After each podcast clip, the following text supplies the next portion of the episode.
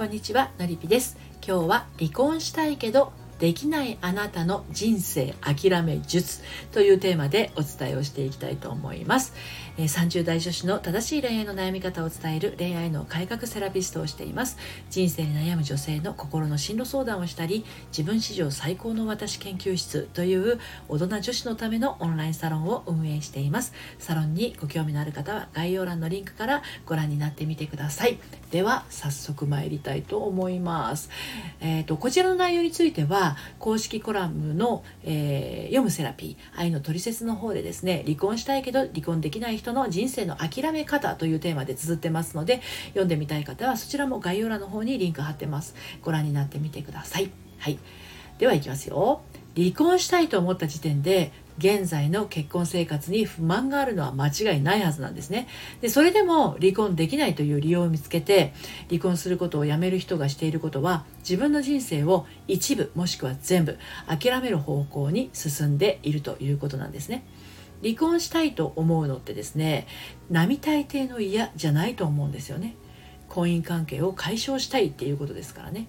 中には卒婚といってね、え、夫婦円満離婚を歌う元夫婦もいますけど一緒にいて嫌じゃなかったらそもそも卒婚しなくてもいいわけでね綺麗に言ってるだけだと私は思うわけなんですね。で好きじゃなくなったから一緒にいないという単純な気持ちにしたかっただけです。それがその気持ちに従うことができず離婚したいほど一緒にいるのが嫌なのにそうしないっていう人は人生への諦めがどうしたってぶら下がってきてしまうと思うんですね。はい。ということで今日はですね、えー、3つに分けてまたお話をしていきます。離婚することを誰かのために取りやめていませんか ?2 つ目、離婚をやめても人生を諦めないで済む方法。そして3つ目、あなたの不満はあなたのもの。あなたの満足もあなたのもの。この3つに分けてお話をしていきます。まず最初に離婚することを誰かのために取りやめていませんか？ということについてなんですけれども。えっと、この離婚の話を扱う時はたびたび私お伝えしているんですけれどあの私は決して離婚は推奨しません。なぜなら離婚に使う労力ってですね結構なものがあるんですよね。ただその労力を使い切ってでも今現状の結婚生活を継続するよりははるかに幸せになれるんじゃないかという場合は思い切り推奨します。ただねこれって本当に一人一人体感レベルによるものだから一概には言えないんですね。ある人にとっては我慢できなくてもある人のある人にとってはそのぐらい全然平気っていう人もありますよねでしかしながらですねそのぐらい全然平気っていう人があまりにも我慢や抑圧が習慣化慢性化している場合我慢できないっていうね状況を通り越して心がねフリーズしてしまっているところまで達していることがあるんですよ。でよくあるのが誰かのための我慢なんですね。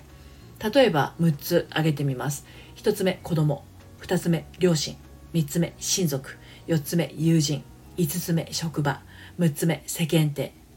どうでしょう？自分のためっていうより自分以外の誰かのために生きて自分の人生をある意味放棄しているような形になっている場合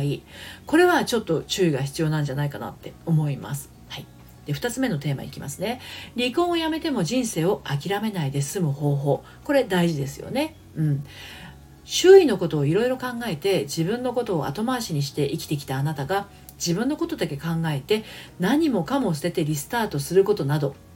清水の舞台から飛び降りることよりも何十メートルの高さからバンジージャンプするよりもきっとね勇気のいることなんでしょうね。でそんなに震えるほど離婚することが怖いのだったらそれもまた離婚しない方が良いパターンなんじゃないかなと私は思うんですね。けれど今のあなたのままでいったらいずれ不満で爆発してしまうでしょうね。いえもうすでに爆発しかけてるかもしれませんね。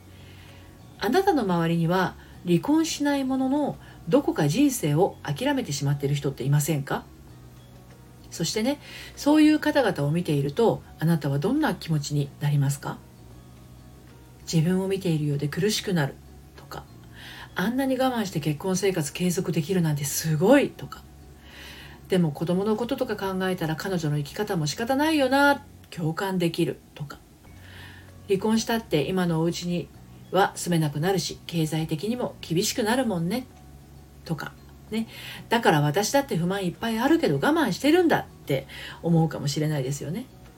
だけどね離婚しないっていうことを選ぶんだったらそれでもやっぱりあなたには幸せになってほしいしそれはもうなる義務があるんですよね。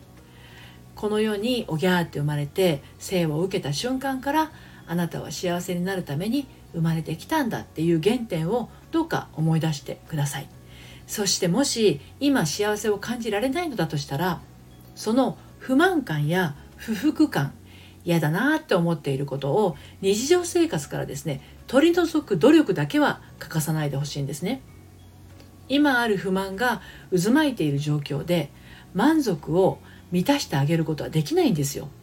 不満を取り除いてすかさず満足で満たしていく。これをね積み重ねていくことがすっごく大事なんですね。はい、で今日の3つ目のお話はあなたの不満はあなたのもの、えー、あなたの満足もあなたのものについてなんですけれどあなたが感じている不満を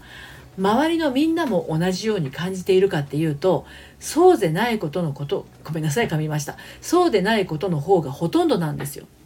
一人一人感じていることは違うからね。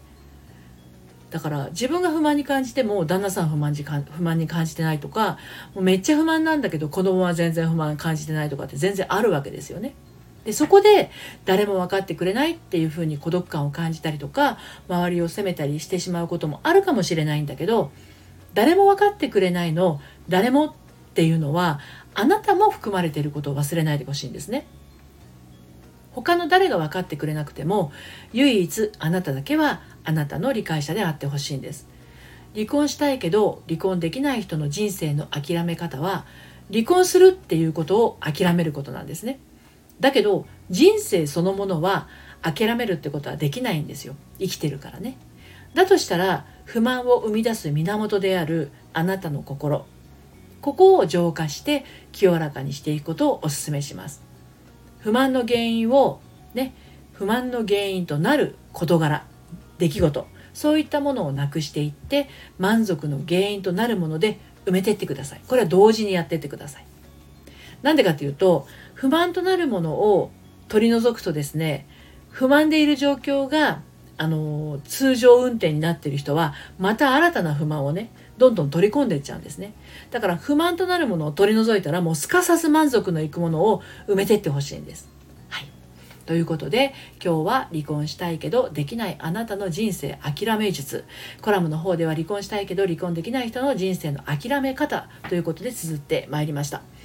で離婚ってね本当にエネルギーがいることなんですね。だからそれ本当にねそれは究極の選択にしてほしいんですね。だけど人生そのものを諦めることを人は選択できません。はい、私のやっているオンラインサロンでもですね離婚け離婚経験のあるメンバー再婚を考えているメンバー結婚生活につまずいているメンバーが自分自身の心と向き合いながらみんなで進んでいってます。もしご興味ありましたらあなたも一緒にサロンメンバーになりませんか？はい、概要欄の方からお待ちしてます。最後までお聴きいただいてありがとうございました。それではまた。さようなら。